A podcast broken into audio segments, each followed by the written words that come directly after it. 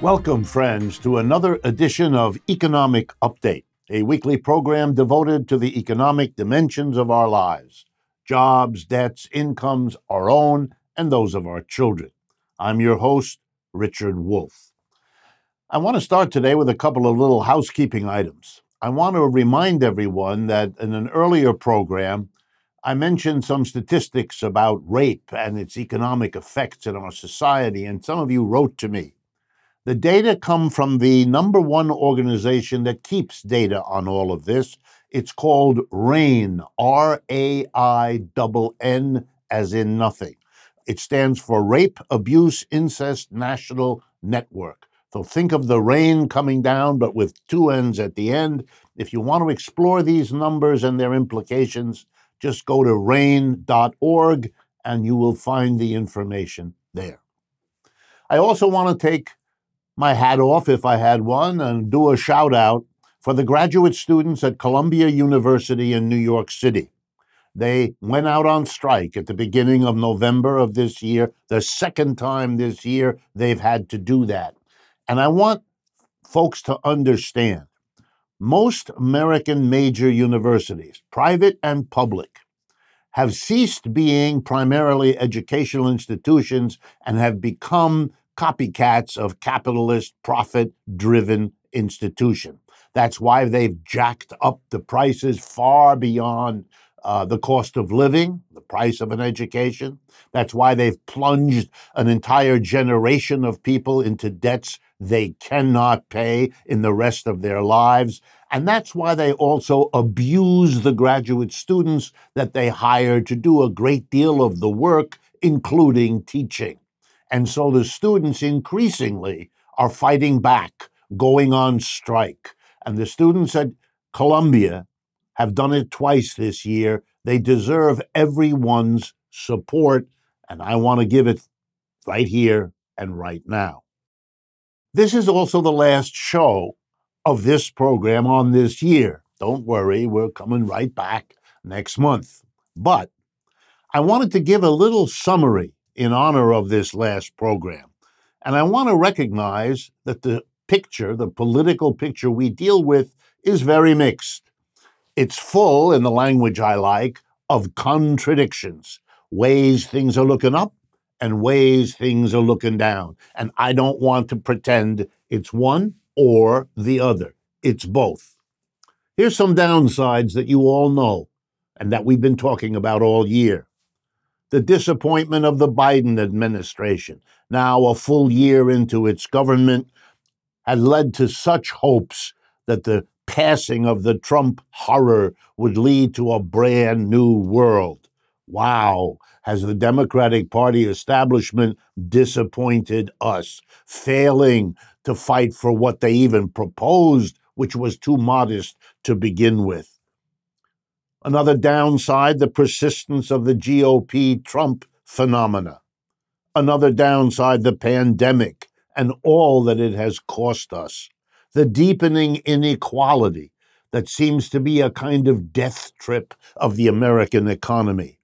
And now the inflation that worsens the inequality and those supply shocks that wonderful phrase that covers the failure of this system to even deliver cream cheese uh, to the people at the end of the year who need it. And there's a big depression among people that reflects all of this. But then there's also the upside, quickly. Worker militancy in this country has reached altogether new heights compared to anything I've seen in decades in this country people quitting jobs because it's not acceptable to be treated this way anymore. Wow. People going on strike, like those Columbia University graduate students. Worker militancy rising all over the place. And with it, it's now possible to criticize the capitalist system that is the cover for all of this. And that's possible in a way it wasn't for a long time. I want to cite that we ended the war in Afghanistan. A crazy prospect, a crazy project. It came to an end. And for the troops there, for the people there, the horror of a 20 year occupation that failed, is over. And that's a plus, too, that it's over. And then there were those elections in Germany. You may have missed those, in which the number one political party in Germany was the Socialist Party, which has now formed a new socialist government in Europe's strongest economy. And if I may say it modestly, here's economic update. It's part of the upside because we've gained over 100,000 YouTube subscribers during this year. And that's an amazing achievement. And I want to thank all of you who watch, who sign up, who follow us. You are our partners. We could not do this without your support. And I don't just mean in your letters, your financial supports, and so on. I mean in your solidarity, which is what encourages us and enables us to do this work. Thank you. Okay, let's go to the updates that we have for today. I want to begin answering questions that many of you have sent me during the year. And this one is interesting. Many of you have wanted to know what you've heard, whether what you've heard is true about Cuba and COVID 19. And my basic answer is yes. Here are the statistics for Cuba at the end of 2021. It has vaccinated over 90% of the population. That's nearly double the rate of the United States. And to keep the idea in, in perspective, the United States has 330 million people population. Cuba has 12 million people. It is 3.5% of the population of the United States. Cuba produced its own vaccine, this little country. It's called Soberana and it's a system of three injections, three jabs, three doses. And if you get them, here's the statistic validated by the World Health Organization 92% effective. You will not go to a hospital even if you get COVID 19. That's what the vaccine delivers. Cuba now exports that vaccine to six that I could verify countries, there may be more, but they are now an exporter of the vaccine they themselves, this little country, developed. And they have had 8,000 deaths. That works out to one third the percentage of their population compared to the rich United States. One third the rate of death of the US. That is the performance. And if you would like more information, all of this information is taken from a global science magazine that many of you know of called Nature. Just go to nature.com and you can find it. I want to turn next in an update to France. I want to tell you about what's happening in France because of the light it sheds on the problems of capitalism everywhere in the world, including the United States. French politics has been shaken up recently by the rise of a new right wing political actor who has declared that he is joining the race for president. That election in France is scheduled for April of 2022, so it's four months away. His name is Eric Zemmour, Z E M M O U R. He's a TV broadcaster, you know, sort of like Trump was a TV character. He's currently polling around 13 to 14 percent in the polls in France about who you're going to vote for in the presidential election. Here's what he's most famous for his comments about immigrants in France quote, I'm quoting now from CNews, that's a major French broadcaster. Quote, immigrants are thieves, comma, murderers, comma, rapists, semicolon. That's all they are. Okay. Should sound familiar, starting a political career by a big speech in which you call poor immigrants, because that's who comes to France, names. The only current candidate for president and there are seven or eight of them in France, the only one who polls higher right now than Mr. Zemmour is the other right wing candidate, Marine Le Pen, and the president of France, Mr. Emmanuel Macron. Now let's take a look because there's the lesson. What is going on? Well, here's the first interesting thing that foreshadows something I suspect is coming here too the split in the right wing. The right wing has been dominated by Marine Le Pen. She was the great right wing leader, anti immigrant, all the usual. She's done something interesting re- recently because she kept losing the national election to whoever was in the middle or the left. She moved to the left. Marine Le Pen is now in favor of lowering the retirement age in France.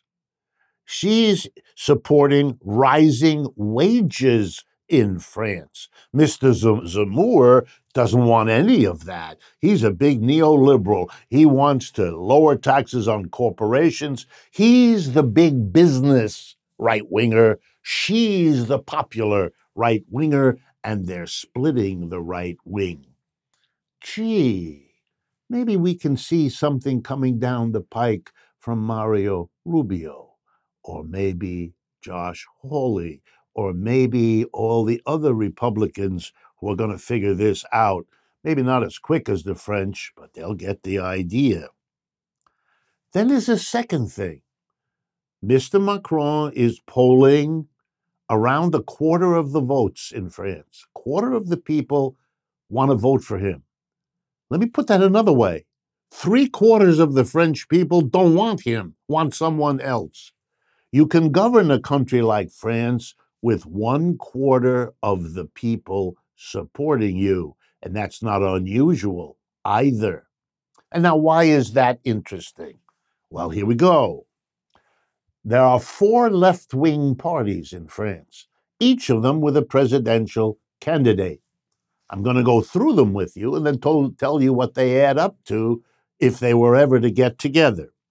The Socialist Party, very big party in France for most of the last half century or even century.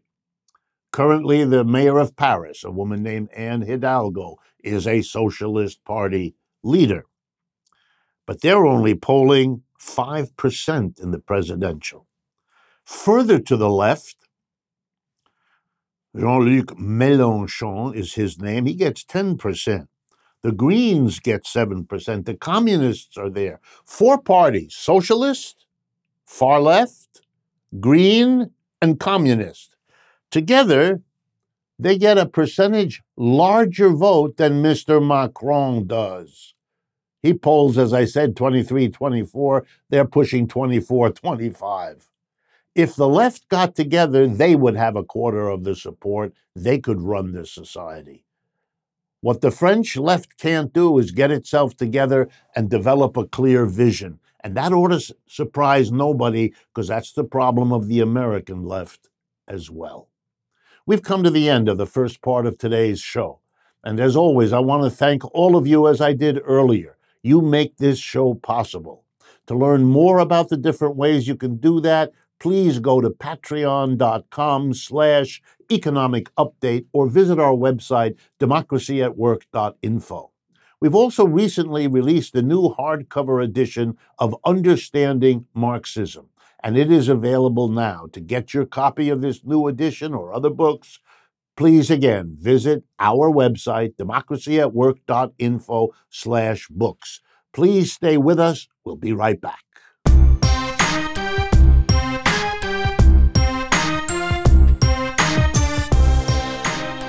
Welcome back, friends, to the second half of today's economic update.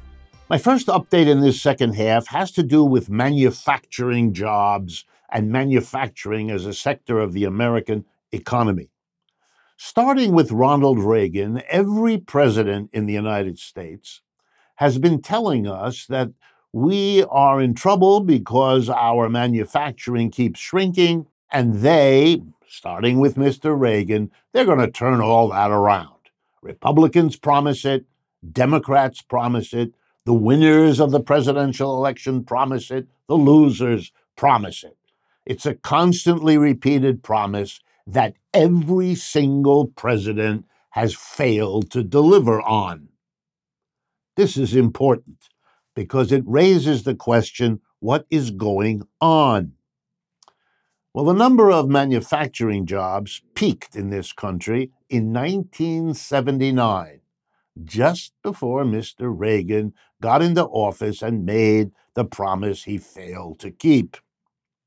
What is it today? Well, I looked it up. And manufacturing workers in the United States today, who are not supervisors and not people who are executives, they're called in the language of economics uh, production non supervisory workers. Get ready 20 million in 1979, eight and a half million today. Okay, so the United States has 330 million people in it. Eight and a half million of them work in any kind of manufacturing. We produce lots more than we did in 1979, but we've destroyed the jobs. The jobs aren't there. We've replaced the manufacturing jobs with machines. Okay, let's take a look at it. Who made this happen? Who shrank the manufacturing sector in America? Who did those things which made liars out of every one of our presidents since they undid what these presidents had promised to do? Okay, workers didn't do this. Why not? Well, workers in manufacturing were among the best paid in this country. They had no incentive to get rid of these jobs, quite the contrary. Many of them hoped to give their sons and daughters the jobs they had occupied, which, by the way, they often got from their parents, because these were well paying, secure, long lasting jobs. Workers didn't do this. You know who else didn't do this? the government. The government has no incentive to remove manufacturing jobs. Not at all. It gets blamed for it enough that that would be a reason alone. We do know who did it. Employers did it. They're the ones who made the decision to close the factory in Cincinnati and move it to Shanghai, to close the factory in Pennsylvania and move it to India, etc., etc. The manufacturing jobs left, and we all know why. Because you could pay people in India and China a small fraction of, of the wages you had to pay an American. And the other thing American employers did, because who else does it, they decided to replace workers with machines because it's more profitable to have a machine than to pay a worker, especially a worker who gets well paid. So we know who did this, who made a liar out of the presidents of this country. It was profit driven capitalist employers who did this. Now, of course, they like to blame the workers. The workers' wages were so high. Really? What you wanted the American working class to do was what? Accept the wages that exist in China and India? That was the price of your staying? No wonder the workers gave you the finger, and you in turn did the favor back by leaving, didn't you? So, yeah, we have a problem with a very small manufacturing sector. But let's be crystal clear why it happened, and who made the decision. Not workers, not the government, not the target of the libertarians, not the target of the corporate bosses. No, no, no, no, no. You know, and I know, and let's think about what that means. My next update has to do with the first labor management blow up since 1994. And where is it? Among some of the highest paid workers in this country. Isn't that interesting? The class struggle, the fight between the employer and the employee, happens at the lowest level You know, the fast food joint that won't pay you 15 bucks an hour, and it happens at the highest level. And in this case, Major League Baseball. What happened in Major League Baseball early in December was a lockout. Very important that everybody understands what a lockout is. It comes from a long history in the United States. It's when the employer locks the door so the workers can't get into the workshop. They can't get into the factory, the office, or the store because the door is locked. That's where the phrase lockout comes. So there isn't any baseball going on. No negotiations, no practice in the gym, none of it. But that's not because the workers struck. That's different. That's a strike. It's because the employers want to terrorize the workers. They want to say, hey, we're closing. And maybe when spring training comes around, we'll stay closed. Because if we don't start the season, we don't pay you at all. Whoa, now let's take a look what's going on. Here's the facts you need to know. Over the last 17 years, up until 2019, I stopped there because there was no season in 2020 because of the COVID 19. But for the 17 years up until 2019, Major League Baseball had larger revenues each year than the year before. They are doing really well. And who are they? The owners of baseball teams. And who are they? They're among the less than a thousand billionaires that this country has. That's right, the richest of the rich. Been getting more and more money. Meanwhile, let's take a look at the workers, and I want to give you these numbers exactly. On opening day, April 2021, the average Major League Baseball player's salary was 4.8% lower than it was on opening day of 2019. Since the 2017 season, average Major League Baseball player salary has fallen 6.14%. So rising revenue for billionaires on one side and falling average salary for the player on the other side. And guess what? The negotiations aren't going well. You know why? Because the uh, owners want to keep the contracts the way they are and just sign them to continue.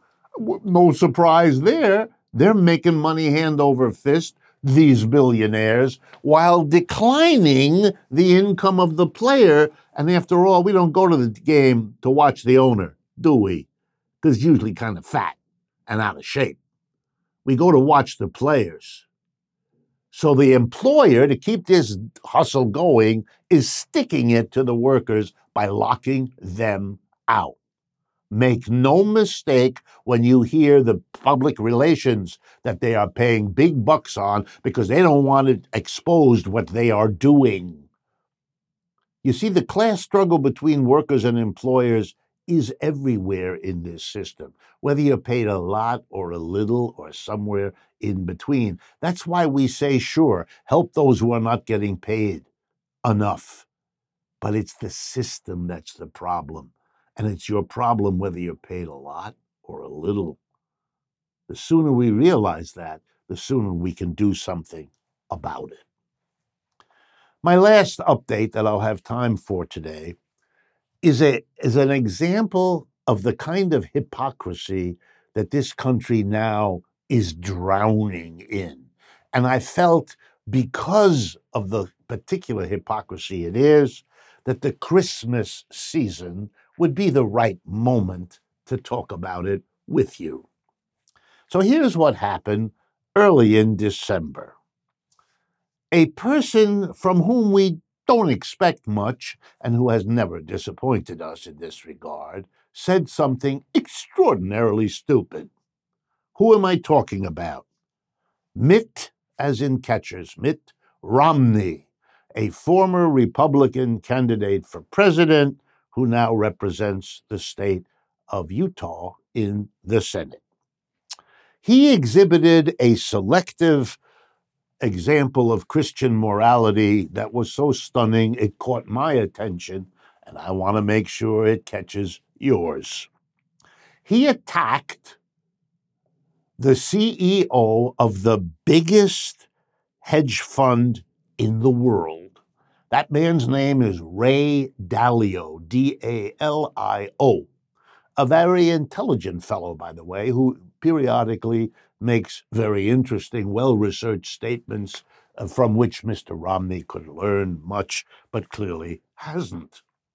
He attacked Ray Dalio. By the way, his firm is called Bridgewater Associates, if you're interested. And here's what he attacked Ray Dalio for in this Christmas season. He accused Ray Dalio of, you'll love this, a moral lapse.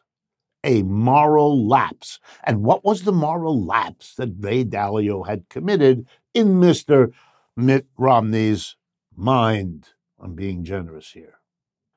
It turns out that Bridgewater Associates, during November of this year, had raised money, that's what hedge funds do, for a big investment in the People's Republic of China. And here was Mitt Romney beating his breast for the Uyghur people and for the citizens of Hong Kong who have suffered at the hands of the People's Republic of China, said Mitt Romney. And how, how could Ray Dalio, as we head into Christmas, be so morally lapsed that he would raise money for China?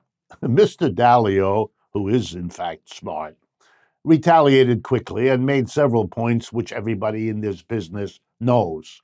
A. Everybody in this business is making investments in China. Goldman Sachs just recently invested a huge ton. So did many other investment banks. And the reason they do that, Mr. Dalio reminded Mr. Romney, is because it's profitable. It's more profitable to invest in China than almost anywhere else. And that's what they're in the business to do make profits, because that's what they were taught in business school, Mitt Romney. So I did a little research because, you know, Mitt Romney used to work for hedge funds. Most of his life, that's what he's done. And the one he's associated with is Bain, B A I N, based in Boston, where he used to be based because he was the governor in Massachusetts. And I found a delicious little factoid. Back in March of this year, Bain Capital, Mr. Romney's firm, made a $200 million investment in the People's Republic of China because it was profitable. And this was long after all the news about the Uyghurs and all the news about Hong Kong was well known around the world. So, what is Mr. Romney doing singling out Ray Dalio? He's looking for headlines. He's probably thinking of running for president. The hypocrisy of a man who lives the world of profit all his life and profits from it, wanting suddenly to call some selected other for doing what his firm and every other one does, that's the kind of gross hypocrisy our political leaders practice daily. Thank you for your attention to this program, to us all year round. It is a pleasure doing this work and we value you as partners. And very much, I look forward to talking with you again next week.